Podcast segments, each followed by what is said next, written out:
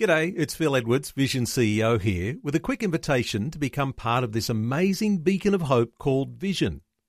Together we can put our love into action to help people of all kinds build or rebuild their lives on the truth of God. Please consider the part you can play during our upcoming Visionathon appeal, remembering that it's your support that makes Vision possible, including this podcast. Audio on demand from Vision Christian Media. Exploring faith and the future. Neil Johnson and Bible teacher Dr. Kameel Majdali. We've been talking through character traits, and we came across one in our last segment, Kameel prudence.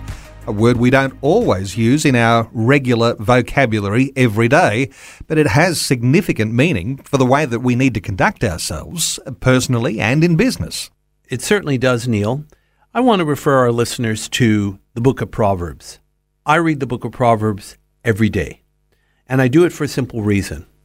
Believe it or not, I'm a really down to earth guy, and I need wisdom, and I know where to find it in Proverbs, in the book of James, in the Bible itself, and by hearing and doing the words of Jesus. That's how we get wisdom. Oh, and we ask God for it too, James chapter 1.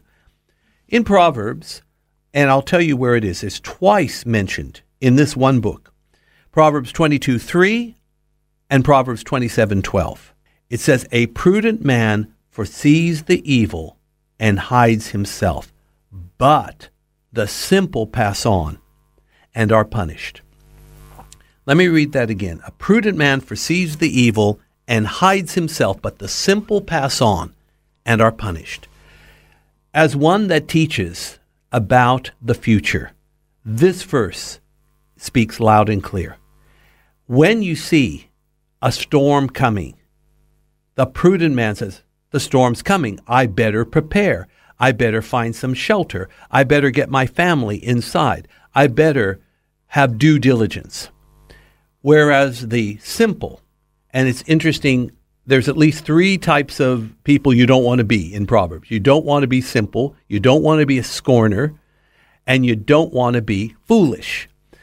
And so the simple one doesn't pay attention ignores the warning signs. Everything is the same. Or the old Aussie colloquialism, she'll be right, mate, when she will not be right. They just keep on business as usual and then crash. The storm overtakes them. So the enemies of prudence are things like complacency uh, or laziness or just a lack of attention to detail. Those are things we could work on and help this character trait to grow in our lives. Yes, and another one is apathy.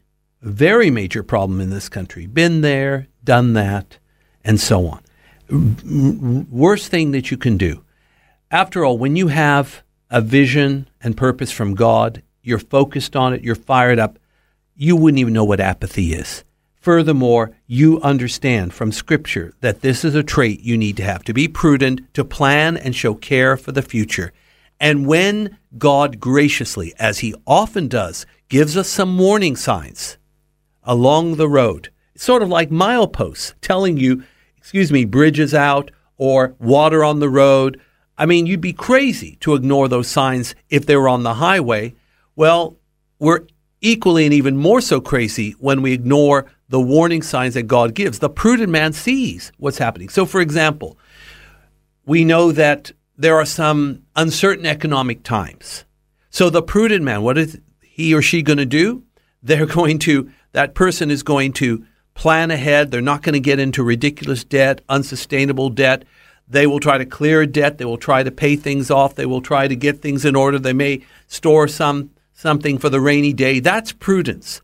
Whereas the simple acts like tomorrow is going to be exactly a carbon copy of today, and they don't take any thought or care. And yes, laziness is one of the reasons we end up in such a pickle.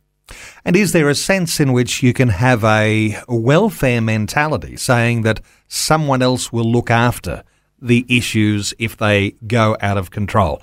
Whereas the prudent person, I guess, takes responsibility for where their direction's going you have hit the nail on the head. We need to remember it's not the government or other people or any other source that takes care of us. In the end, he's called Jehovah Jireh. the God who sees, the God who provides. When you have your eyes on the Lord, you cannot go wrong. If you get your eyes on people, you may be, sooner or later, gravely disappointed. Faith and the Future with Neil Johnson and Dr. Kameel Majdali from Teach All Nations. For more from Dr. Majdali, including books and DVDs on prophecy, Bible commentaries, plus today's and other episodes of Faith and the Future, go to vision.org.au. Thanks for taking time to listen to this audio on demand from Vision Christian Media. To find out more about us, go to vision.org.au.